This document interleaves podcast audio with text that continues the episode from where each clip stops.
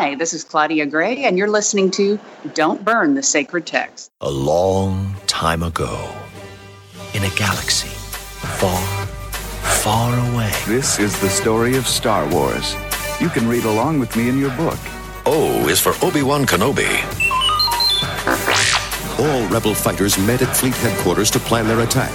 Princess Leia addressed them. Obi-Wan never told you what happened to your father. He told me enough. He told me you killed him. No, I am your father. Hello, I am C3PO, and you are about to listen to the story of Star Another chapter is here. Welcome to Don't Burn the Sacred Text. I am one of your hosts, Brandon, and I'm here with my co host. She's as good of a friend to me as Sabe is to Padme. It's Lindsay. I like that one because Sabe, and we'll get into this, but Sabe is one of the few names I can actually like set aside and and remember which one specifically she is and every single thing she's doing.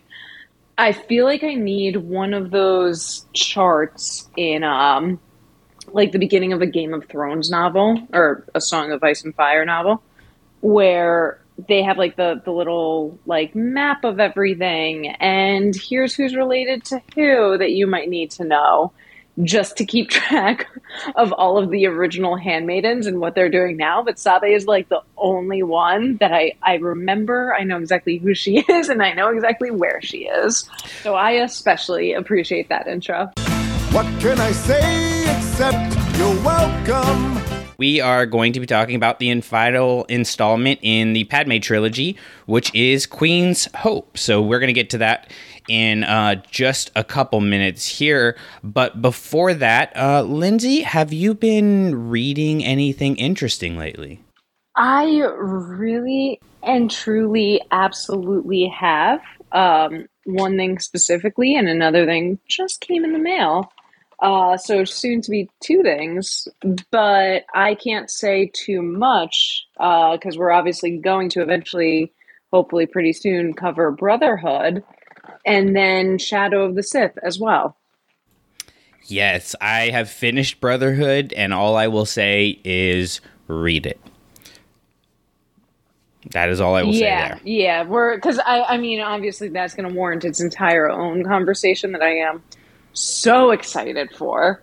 Um, but but tonight I know we're talking about Queen's Hope, but those are really the um, the things I've been diving into, and it's just funny because I feel like for so long we were bookless, and then we it was the onslaught of, and then I don't mean on, onslaught in a bad way, but an onslaught of just High Republic, and now we're back into, you know, the the stuff we're for better or worse more used to. I'm sure there's better phrasing than that, but the the kinds of novels and the time periods that we're more acclimated to, and it is. Look, High Republic was a really really nice break, but I after some of these books, I'm just so excited to be back in this era.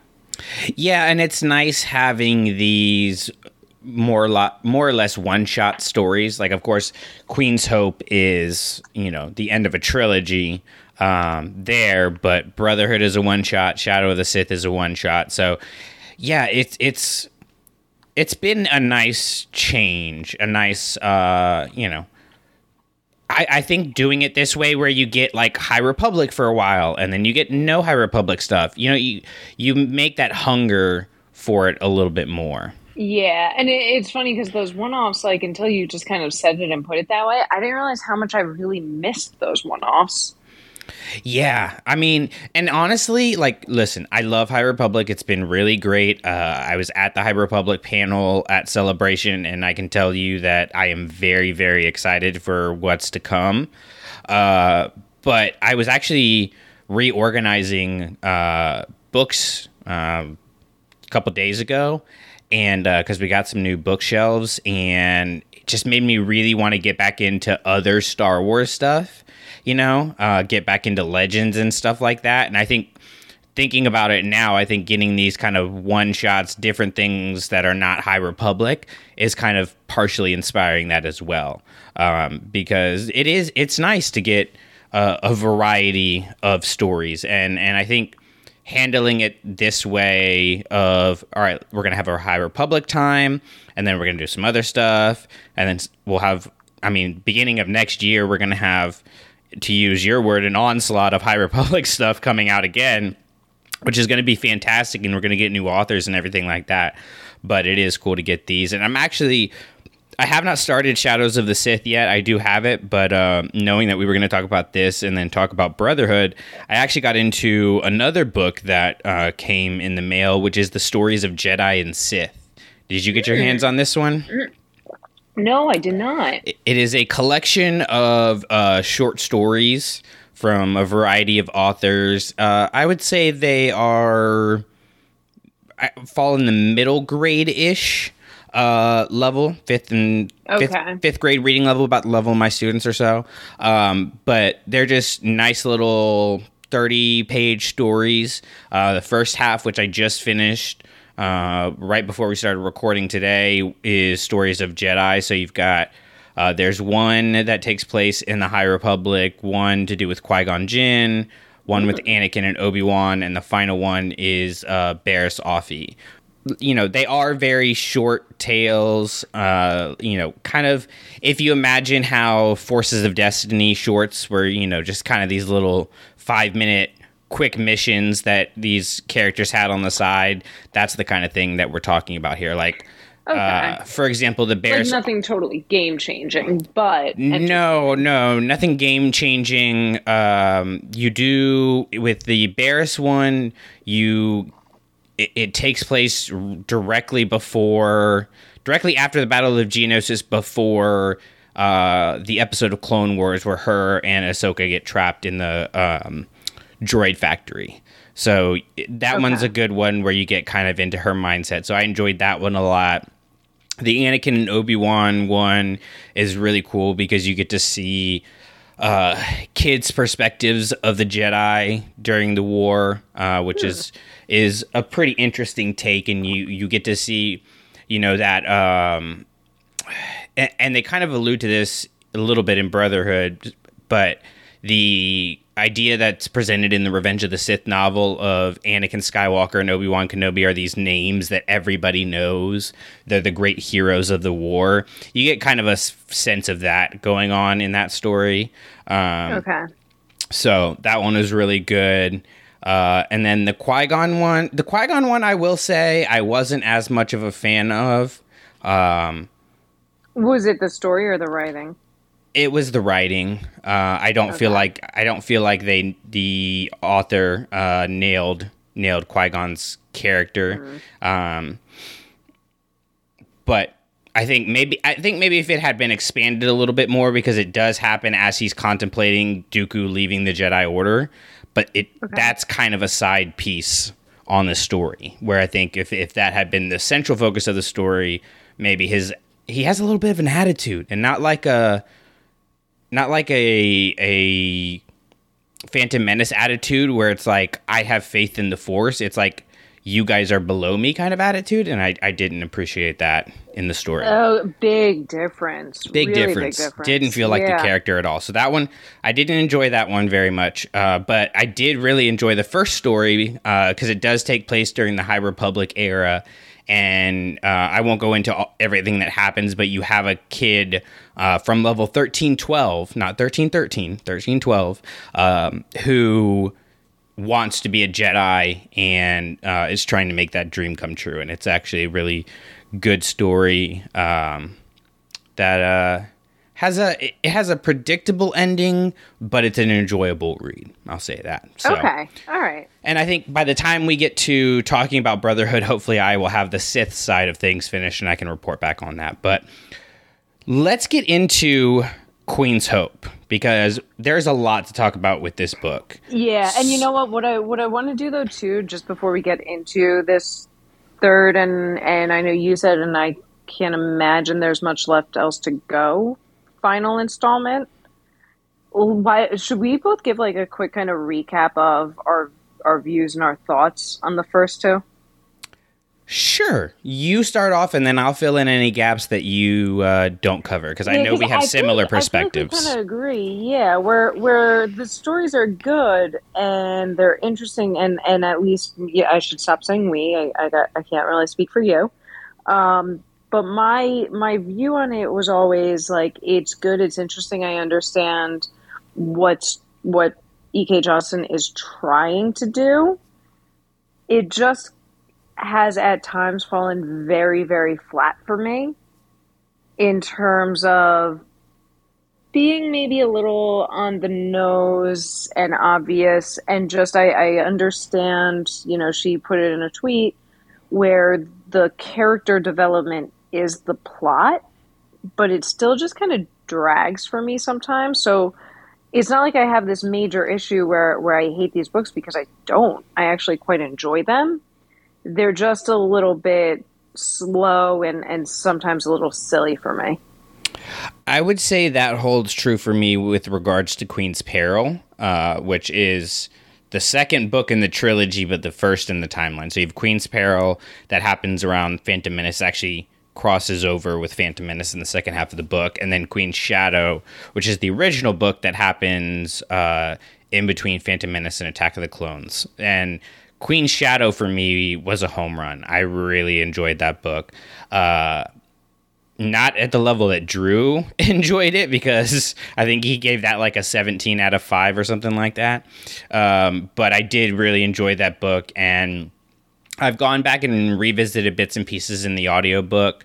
Um, I didn't get the chance to, I haven't had the chance to reread it. I do plan on whenever we get some lull in Star Wars storytelling, uh, I do plan on reading the trilogy in timeline order to kind of see how things evolve there. But I would say Queen Shadow, I really, really enjoyed. Um, it gets this not to make a pun here, but it gets overshadowed because it's in the YA genre, and there are so many other YA books that I would read before it. Yes. But that's more Yeah, a testament to the success of the YA uh, Yes. genre for Star totally Wars than it is assessment.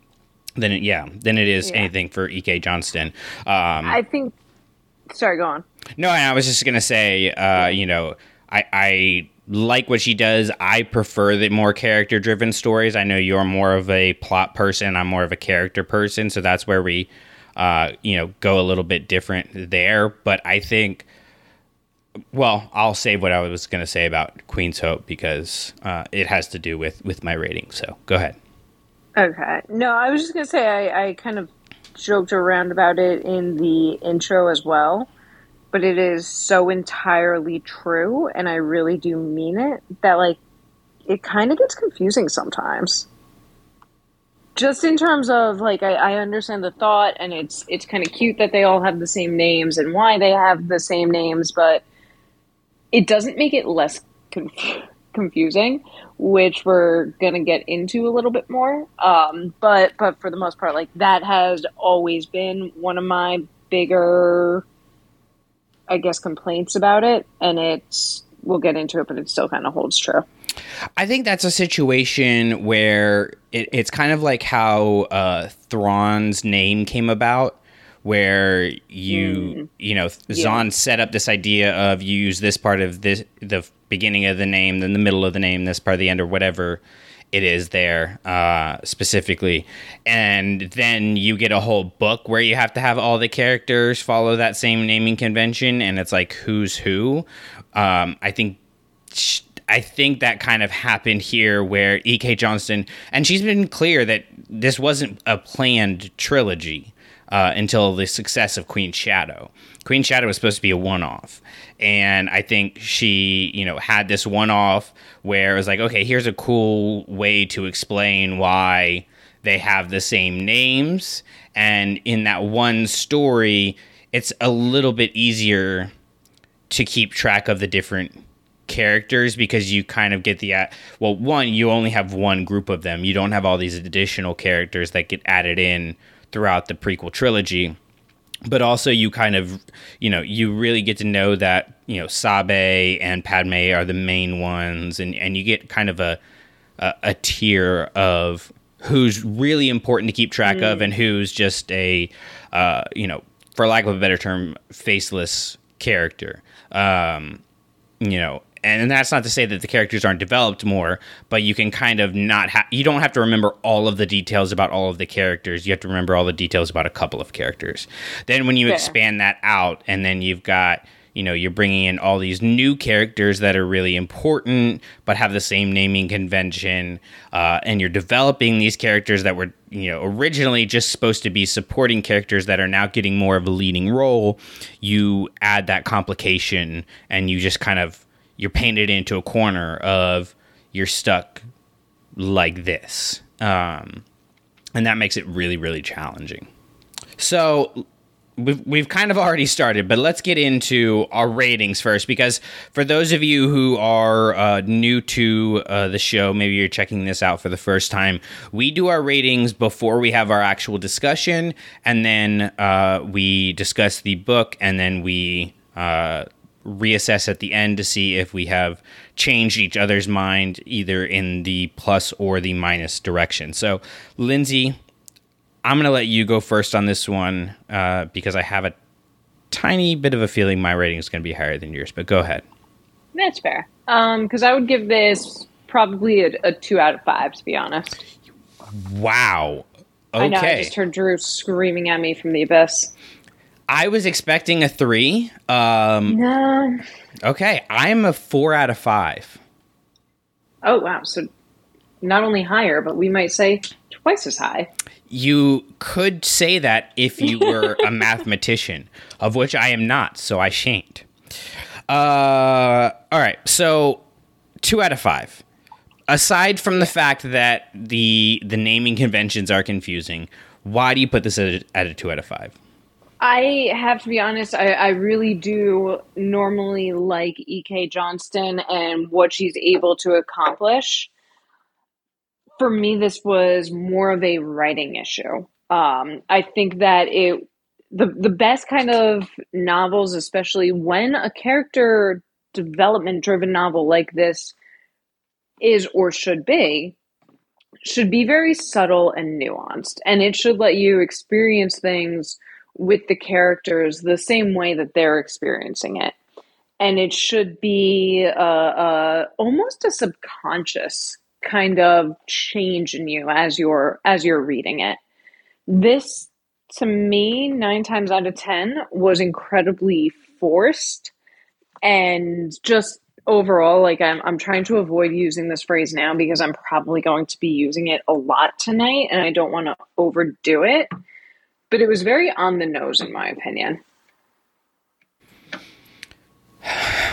See, and I I read it very differently than you read it because I felt like a lot of what we had uh, in this book. Well, one, it really develops the relationship between Anakin and Padme, um, and I really enjoyed that aspect of it and getting to see the inside of their their marriage. But to me, this really was giving an interesting perspective into the repercussions of their relationship and the secret on the micro level because we get this on the macro level we know that their relationship and and having to keep it a secret brings down the republic and the jedi but this showed a much more personal side of things and even It's- this is I, I i can't argue with that because you're right. My issue though is not that it showed the micro level. I like that. That's what i was hoping for and that's what i continue to always hope for anytime we get content around this era because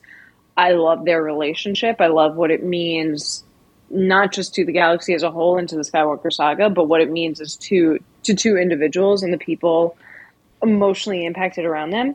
My issue is not with that. My issue is how obvious it was, where it was never subtle and it was never a read between the lines moment. It just punched you in the face with, here's what they said, here's what they felt, here's how everyone around them felt. And and with the characters, it's it's nice, sure, that these characters are so honest and, and wear their hearts on their sleeve with each other and that Naboo and, and these relationships really garner and foster that. But it's like that's not real that's not real, right? That's not how real people talk. There are those those complexities to human relationships and this seems to just throw all those complexities out the window where it's just like everything's great all the time and everyone can say exactly what they're thinking and feeling with no argument and no consequences Oh, see, here's the thing. I would argue that what is not said here is what creates the consequences, not what is said. what in terms of them just keeping along the secrets Them keeping the secrets, them uh, not really discussing the, you know, Padme not getting to tell Sabe about the relationship bef- until yeah, it but was then too when late. everyone finds out, it's just like, here's exactly how I feel. Oh, I'm so sorry I made you feel that way. That's okay that you're sorry. We'll move on. But they, but see uh, that they don't move on though. Like they, this to me, this series or this trilogy is, and I and I don't mean this in a demeaning way in any way, shape, or form. But this is a group of girls that meets a freshman year of high school and then goes to different colleges. And and you you have this clique of girls who go through this formative experience together. And I know this is really diminishing the importance of the handmaidens and all this, the great things they do, but I'm purely using this as an analogy they they get this clique together that supports each other through the one of the most awkward times in your life but then as they grow up they grow apart as as you do and they break apart and there's to me I, I didn't see the okay it's all fine and hunky-dory particularly with padme and sabe like when sabe says my hands are yours but don't ask me to use them again to me that was was more or less of a you crossed a line that I'm I have a moral compass that I will stick by and I will do what if you ask me to, I will do what I promised you to do, but my heart won't be in it. And I don't believe in you anymore. Not a it's okay, let's just move on. Ah, look, as the as the girl here who went to school and made that freshman group of friends, and then even in college made that freshman group of friends, and, and went on with with life. I feel like I understand what you're saying and what the thought process is, but it almost kind of makes me drive even farther to the I don't like this because again, it's it's not the issues and what's happened. My issues are how the characters handle it and how they talk to each other. That's so unrealistic. I would just argue that that Star Wars dialogue usually isn't great. like what? When is when has Star Wars dialogue ever not been great and not been a prime example of how how people actually talk? Yeah. Uh, you can write this stuff, but Especially between Anakin and Padme. Oh yes, it's always so realistic. I use those lines all the time. Um, no, and and see that's something I I loved about reading this and Brotherhood at the same time. And I'm not going to get into any spoilers in Brotherhood, but they do pair really well with each other. Right. No, And- it's well because it's the same time frame. So I feel like without spoilers, we can compare them just because we're talking about the same exact time frame. Right, and, and and Queen's Hope goes into Padme's side of things, whereas Brotherhood deals with Anakin's side of things, mm-hmm. and it's it's good to see these stories where you get to see how invested Padme is in the relationship because I feel like not a lot of Star Wars media does that as successfully Yeah. as particularly this book uh, because this book really focuses on that relationship and the consequences of it when you look at clone wars when we get to see stuff with their relationship it's usually when things are in peril um, or anakin is losing his you know what. And so it doesn't really show a relationship where you would be like yes she would be invested in him. But getting to see those quieter moments uh, with them is really really uh, something that's interesting. And also can we just like talk about the skywalker family and like not keeping secrets? Because like sabe and padme basically break up because uh, sabe didn't or excuse me padme didn't uh, tell sabe about anakin until like it was thrust upon her and uh, luke you know, didn't talk to Kylo about the dark side until he was like in the hut with a lightsaber and was like, oops, made a mistake. It was too late. Like, just say, hey, uh, something happened. Like, just communicate with each other. Yeah, it's it's a bit of a stretch. You know, I'm I'm nine times out of ten, with the exception of uh oh god, what was that uh that Tauntaun story? Uh, Um, not, yeah, nine times out of ten, I love the connections you're able to make. This one, though, I would say, bit of a stretch. that's fair. Kind That's of fair. different situations, kind of different levels, consequences. But going back to to seeing Padme's side of the story and and how she loves Anakin and what this relationship is for her, not just in terms of the emotions that she's feeling, but in terms of the consequences that come along with it and Mm. and the dire urgency of of having to keep this secret. I think what this book does do very effectively is, um, you know, there, there's the thought that in screenwriting or just in writing in general, you can show who a character is by what they do, by what they say, or how the people around them talk about them. And this one, I think, does the third thing really well, where we have the people who do start to realize the secret, um, Sabe mostly, but talking about how this makes sense, you know, and how she could see why why this happened, why they might not be a good pair, but why it got to this point. And I think that is one thing that the book does do really well is constantly bring up, you know, here's why Padme is important and here's why she's such an influential figure, not just because of her own storyline, but from the outside perception of her storyline. Yeah, and and how her relationship with Anakin, you know, uh, Sabe has that line at the end where she says, "I always knew she wouldn't choose me, but I always thought she'd choose something more." And it's like she gives up a, so much of what she could be to be with Anakin and while I I I'm a a proponent and fan of these stories of you know sacrificing for relationships and the people that you love and things like that. I I don't necessarily think that's a bad thing, but I do think the way that obviously Anakin and Padme do it is not very healthy. Um, and and that's kind of the development of Padme's character is this evolution of the double move, you know, the the switch or whatever they call it because you start out in in following the timeline in Queen's Peril and you have a separation between herself as Padme and you have uh, her people, right? And that's Queen Amidala. Like Amidala represents the people. She's you know the the stalwart of Naboo, but you also have this this person in Padme who is trying to figure out how to be a young woman, right? Then it evolves into a separation of herself and her political self and, and how the world perceives her. And then you get here and it's a separation and and this is where it gets unhealthy of her real life and her you know secret life.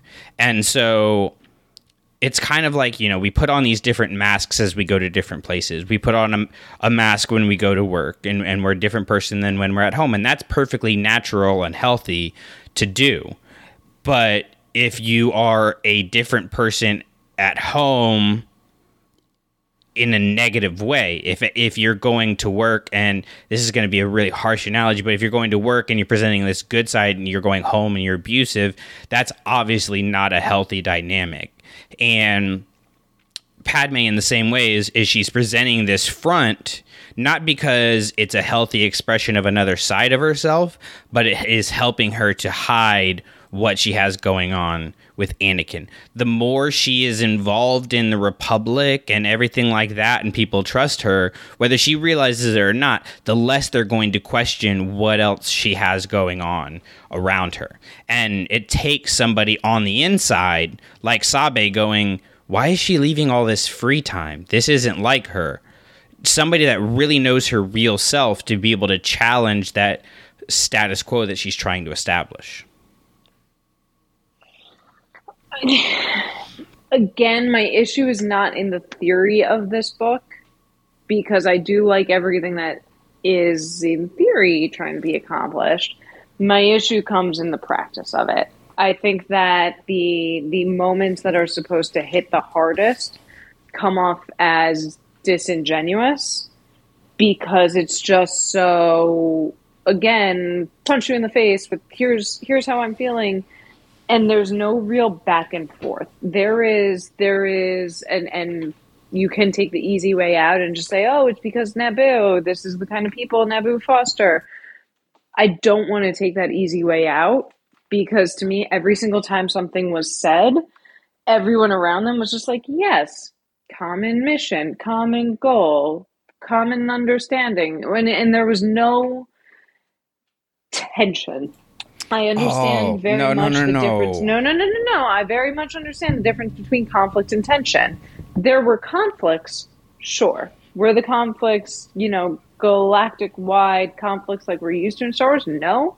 And I'm cool with that. My issue is there was no tension where I ever once felt like any of the relationships were really in in strain or really were going to be in in peril um, at any point. But but that's something I would have wanted.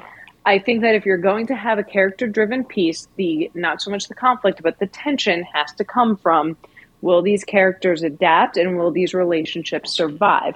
And at absolutely no point did I get that because we always have the constant here is exa- it's it's it's too idealistic for me where there's there's just no real stakes. There's no real tension.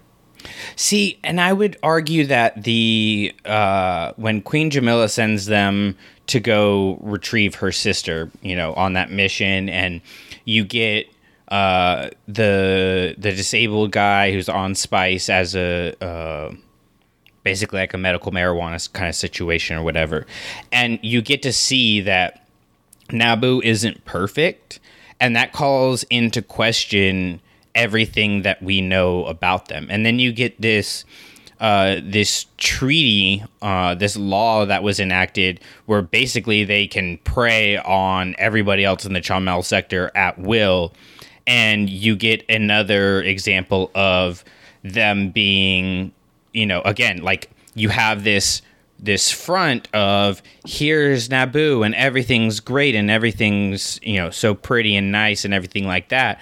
But in the in the back rooms of things you have Palpatine coming up right? You have this you know behind the facade of all of these great things there is this dissension. There are people who don't fit in. And what happens when you don't fit into those systems? And i think there's a parallel going on. Padme and Sabe's relationship is the example of what happens when there's when you can't fit into those systems. Because to me, I read it as their relationship's over.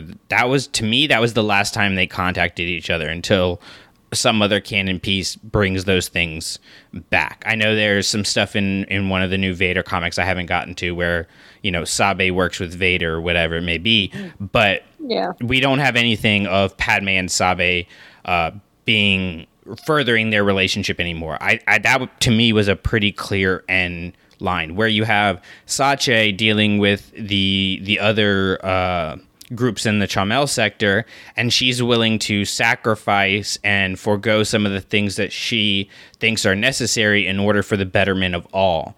So she knows about this darkness that exists and she adjusts in order to make things as good as you can for for all people whereas Padme and Sabe are not able to do that for themselves. I just feel like you can't have like essentially 20 page mini arcs at best and assume that these lessons are going to hit the way that you want them to. Again, not in terms of in theory, because in theory, sure, it works. In practice, there's not enough time to build that emotional component and satisfy the need of the payoff. There should be escalating factors leading to that that overall you know conflict and then the climax and then a resolution and none of that that happens here for, me personally both in terms of the on the nose writing and that that flow alone, there's no real satisfying story here for me. Do you think that is partially because of where it is taking place and you have it right at the beginning of the war, like literally right at the beginning of the war, where everybody's still trying to I'm figure so out what they're doing? You asked that, and no, because now we have these other stories going on with the same thing, and I love them. Okay. Yeah, 'Cause, for like- me, this re- this really is a dialogue issue and a lack of tension issue. But but at no point did I really care or feel like the and and again to your point, like sure, I get in theory this should be you know a group of, of high school best friends going off to college and and fizzling out, but I would rather watch the show on HBO, The Sex Lives of College Girls, than watch than than read this. And I think The Sex Lives of College Girls is essentially more impactful in doing so. I feel like those are very different target demographics, but um, But one of them does it in a realistic way where you can watch yourselves and and realize like, wow, look, these are the conversations that I had. These are the fights I would have. These are the struggles I would have. Whereas this was just in, it's building up to, yeah, this is what I, I had gone through versus no one talks this way. Of course, this isn't how it went. And that's that's why I say I understand the premise of this is an idealistic world and trying to teach lessons of how it should be handled, but it doesn't. You know, it, it doesn't because it's too idealistic to actually teach a lesson. That's fair. I mean, because like one of the things I was thinking about as I was reading it was, you know, Sache's negotiations and how they are kind of a, you know, to talk about that micro macro idea, they're kind of an example of what could have happened if and obviously like this would never have happened because Palpatine, but if the the Republic and the Separatists had figured out a way to sit down and just hash out their differences in conversation, like it it could have been possible. These groups, these planets, these sectors that felt underserved or that they were being preyed upon or that people only cared about the core. Like that's essentially how everybody else is feeling about Naboo and and this treaty that they have. Even though you know, by all accounts, Naboo's never done anything wrong in that regard. Uh, and, and you know, we get in the Phantom Menace, we get this conversation of, you know, the bureaucrats run things, but all of that comes from Palpatine. We don't actually really see the Republic doing anything nefarious. We don't really see them middling. We we get all of that from Palpatine's perspective. So by all accounts, when we get to Attack of the Clones when we get to the start of the war, we haven't really seen these these great atrocities that you know are are apparently happening to get the separatists to leave. And so I feel like there's a middle ground there, and I think that that was kind of speaking to here's a possibility of what could happen. And and I don't think this negates necessarily what you're saying. Um, actually, if anything, it probably supports what you're saying of it's too easy. But I did find it an interesting kind of parallel between the two situations. Yeah, and look, that's that's the the kind of overall point I think I want to make with this book is there's good things, right? That I think that the the when you sit there and you outline the stories and and you if you were workshopping a lot of these stories, like they would probably be workshopped the exact same way that they came out but again it's just it's it's more of the writing and the the shortness of each of them. I don't think anything was really done justice. I do think that that was one of the better um, storylines though throughout this book. Well let's talk about what i think is the best storyline which is sabe and the freeing of slaves. Because that is something that i know i remember our discussion about queen shadow. We both were very uh, upset that like you had this secondary storyline where Sabe is going to try to help free some slaves, and yeah, she frees a couple of them, but it's just kind of like, ah, we failed. Like, is there no hope for ending this systemic issue that exists in the Outer Rim? And we actually got to see some of that. We got to see why, uh, you know, or how they were fighting against you know slavery on Tatooine, and you can imagine that that would have spread to to other places post Empire and and helping to free you know Wookiee slaves and all of these other things. But to me, it was even cooler getting to see that Shmi continued on the work uh, after Anakin left because he went to become a Jedi to free slaves, and she couldn't go with him, but she did what she could to support his mission because she believed in her son. And and there's that connection there between them where you can see in the phantom menace how she raised him to believe that that would be the right thing to do. And she continues to live that way after he's he's off and gone and and grown. And even though she doesn't know if he is doing that and, and in the end he doesn't do that but she does, and that was really really cool. Yeah, it was it was nice. You know, it was it was a nice little cute little storyline. Not enough to redeem everything though. Well, but I think it, it one of the impactful things about it that is kind of you know you said there's not really a lot under the surface something under the surface here is that sabe and, and uh, God, what's her her partner's name? It starts with a T, and I'm just completely yeah, blanking. No, oh, uh, Tonra, because there's two that start with a T. In, yeah, in her, or in that Tonra or something like that. Or, yeah, uh, I'm watching Arrested Development right now, so all I can think of is Tobias, and that's not it's not Tobias. Um, the Blue Man. the Blue Man, yeah. So you have Sabe and the Blue Man. No, but she kind of uh, she approaches this attack on slavery in a similar way that the rebellion forms. And and I'll be interested to see it, you know, once we get Andor and more of these things about the rebellion forming. But when you think about rebels, you have these small groups, you know, trying to do these little little things that yes, they're making a difference on Lothal, but they're not making a difference on a galactic level. And it's not until, you know, the slow and steady, you know, development that we get across, you know, the four seasons of Rebels that we really get to see this group build upon what they did in the little area and expand that out. And so when you look at the overarching story of the trilogy and particularly with this this aspect of it, you have in Queen Shadow, you know, they do this little thing and yes, they impact those, I think it's like 20 or 25 slaves that they free and that's not anything to uh, you know, roll your eyes at or anything like that, but you it's only 20 25 people. You're not ending slavery that way. Right. But what they do here they learn from that and they learn how to what not to do as much as what to do. And because of that they're able to do something on a bigger level yeah. and make an impact. And, and, they address that too. They're like, "Oh, this is why." I, for some reason, the number six is even sticking out to me. Like it was only six because we didn't know this, this, and this, but we we know that now, and and we're working to overcome that.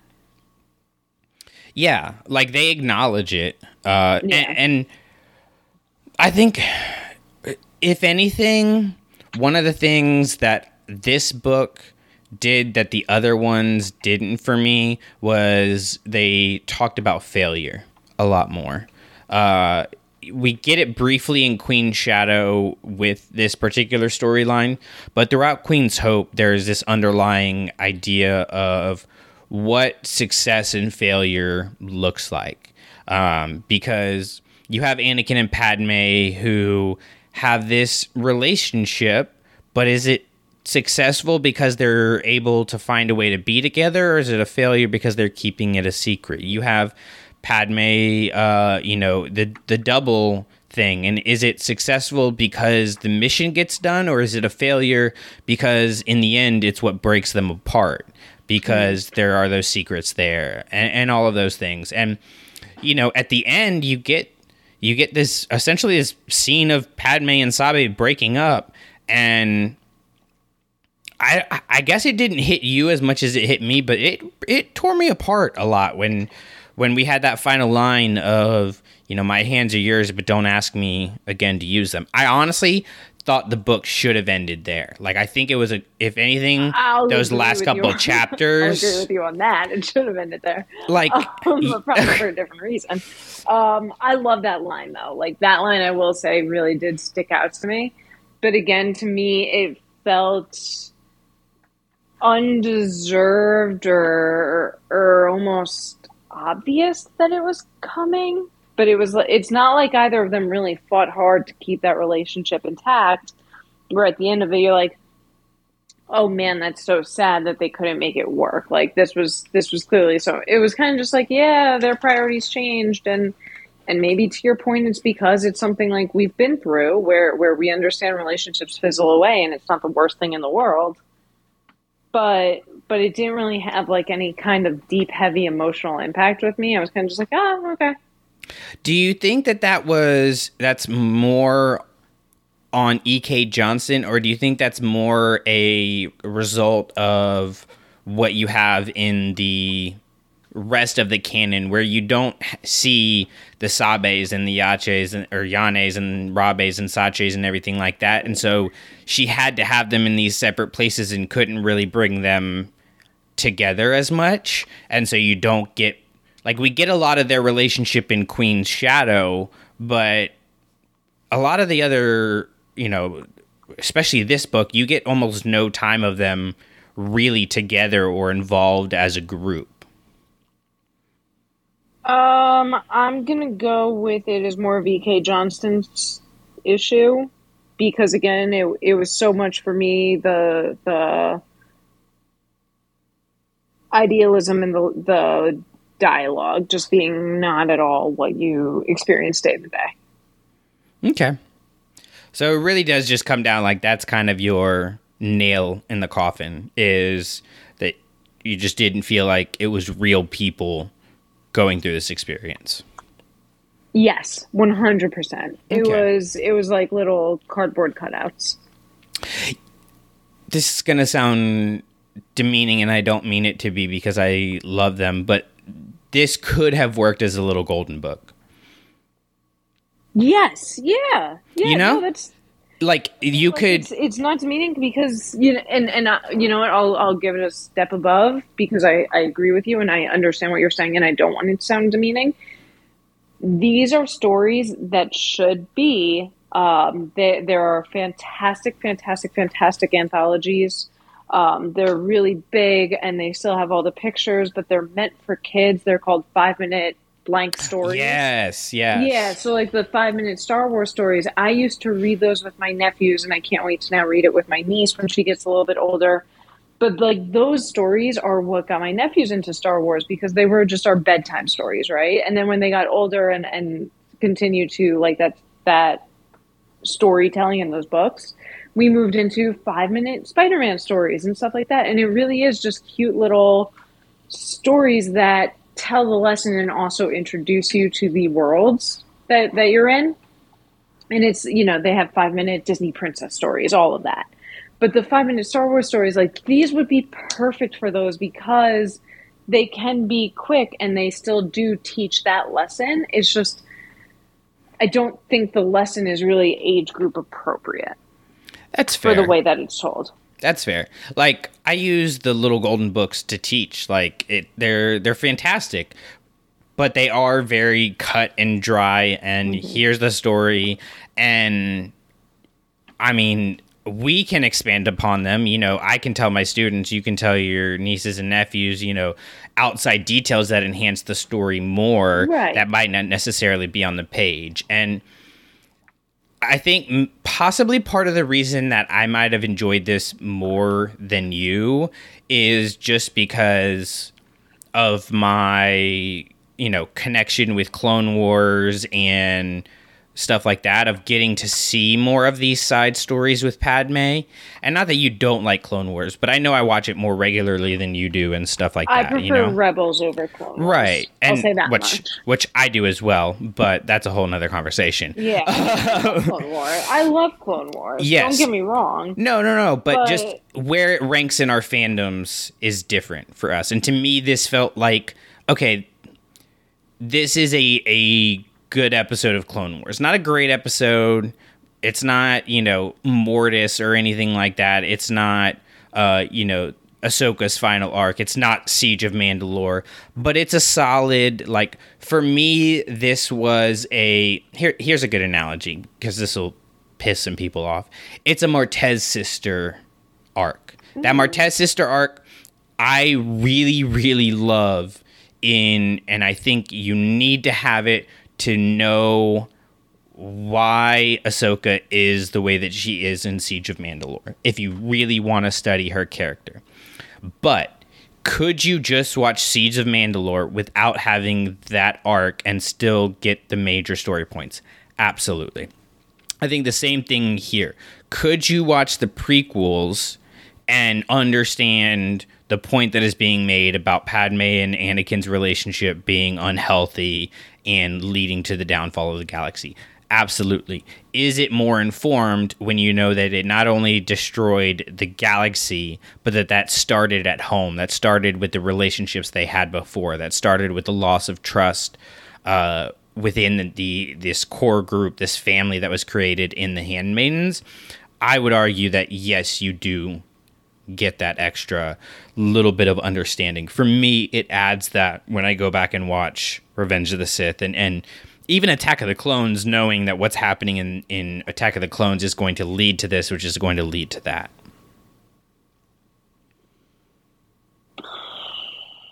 I just disagree, but I can't really defend why I disagree. Which is an infuriating place for me to be. For me, again, this this kind of just falls short. It, it just does not do what it or it does not accomplish by any means what I think it sets out to actually accomplish. Okay. Final question. Yeah. Do you think any of that has to do I'm assuming you've finished Brotherhood? Yes. Okay. And I we- did finish it first because I put Queen's Hope down to focus on Brotherhood because Uh, I enjoyed it more. That's what I thought. Do you feel like this book got diminished because of how good Brotherhood is? No, I don't. Only Okay. because it was, and that's why I kind of wanted to recap what we thought about the first two books. Because to me, this was a continuation, and this seems to have all of the same issues for me that the that the the first two books had. All right. That's fair. So then final rating? Still two out of five, if not a one out of five. Okay. All right. Yeah. Uh I I will say that my score has come down a tad because so I was kind of leaning towards 3 out of 5 and then I wrote my notes out and was like, "No, there's more to this than I thought." So I bumped it up.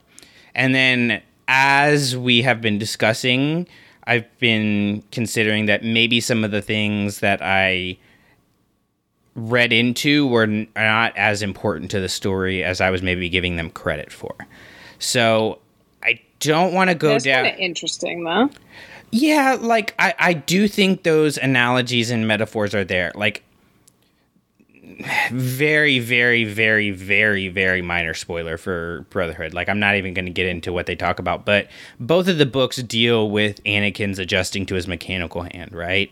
And Yeah. to me that's a conversation about the descent into becoming Darth Vader. But I think one, I think that's more of a brotherhood thing. Uh, but also two, I think that's more of a deep into fandom, we read into these things too deeply kind of conversation than it is the book was presenting it. Eh, So, for example, my conversation about how, you know, uh, Naboo has this nice front, but then in the back there are things that are breaking apart, kind of like the Republic. I think that's more informed by knowing everything else that happens outside of the story and less of what happens inside of this book. Um, I'm going to help you out here because I love where your mind always goes with this. Um, and and I usually do. Like I had joked around before. Like I usually so agree with you. Like your your thoughts on Naboo and things kind of breaking in the back. Like spot on, dude. Spot on. I think the difference is you you're putting the cart before the horse with this in terms of how should I put this? I I think you're we'll, we'll take your Anakin descending into Vader thing. I love that idea. The reason I say you're putting the cart before the horse is I don't think this book is intended to go that deep into it. I do though think that if we were talking if if we were having a discussion about Anakin's descent into Vader, you could so easily use this book as a supporting argument. However, you can't do it the other way around.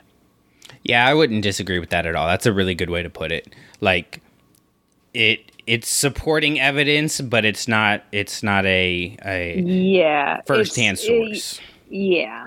Yeah. But but again, like I love where your thought is with it and and it's right there.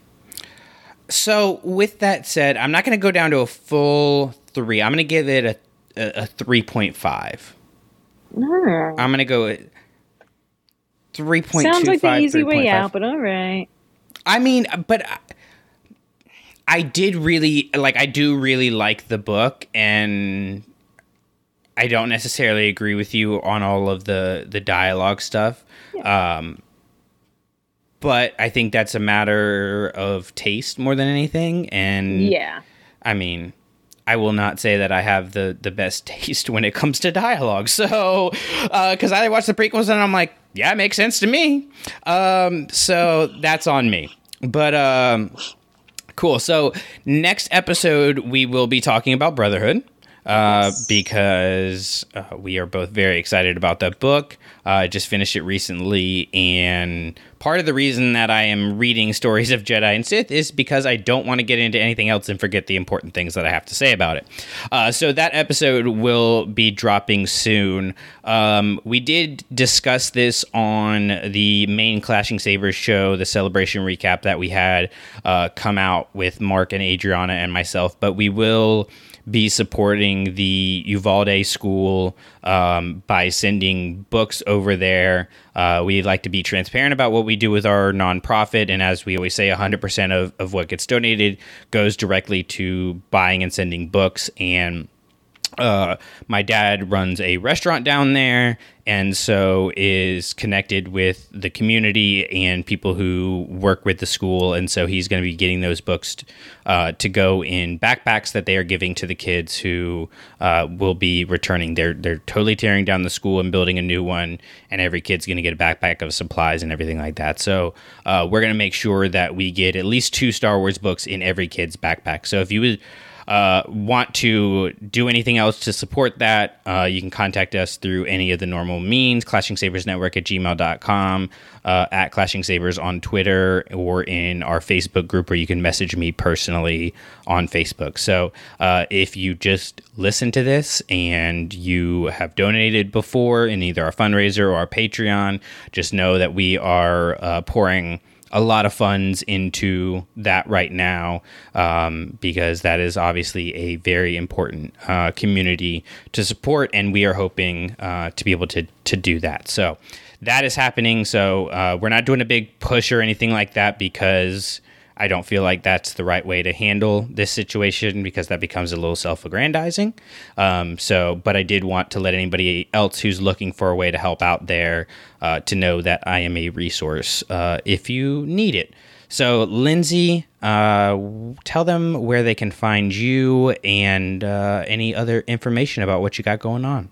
Um, between here and another place you can really find me is on our other show, one of our other shows, Sith Talk.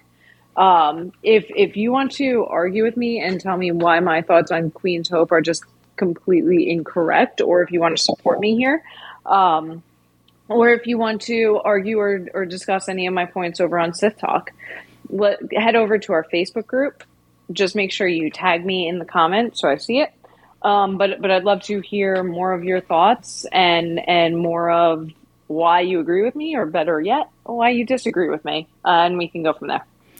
And if you want to do that uh, via video, we also now have a TikTok that's actually functional uh, because Mark is running our TikTok now. So you can uh, send us anything over there. It is also at Clashing Sabers. So until next time, keep reading, keep writing, but whatever you do, don't burn the sacred text. Alright, by this point, you know how this goes. Their stuff, their stuff, our stuff, our stuff. Not associated with Lucasfilm. Kathleen Kennedy, give me a call. Dave Filoni, I'm there if you need me. Our thoughts, they're our thoughts. They don't reflect Lucasfilm or anybody else associated with this stuff. So, if you don't like it, we're sorry. If you do like it, great. Let us know either way on iTunes, on whatever podcatcher you're listening to us on. Rate us, review us, share us, tell your friends about us, and dadgummit, whatever you do, just don't burn the sacred text.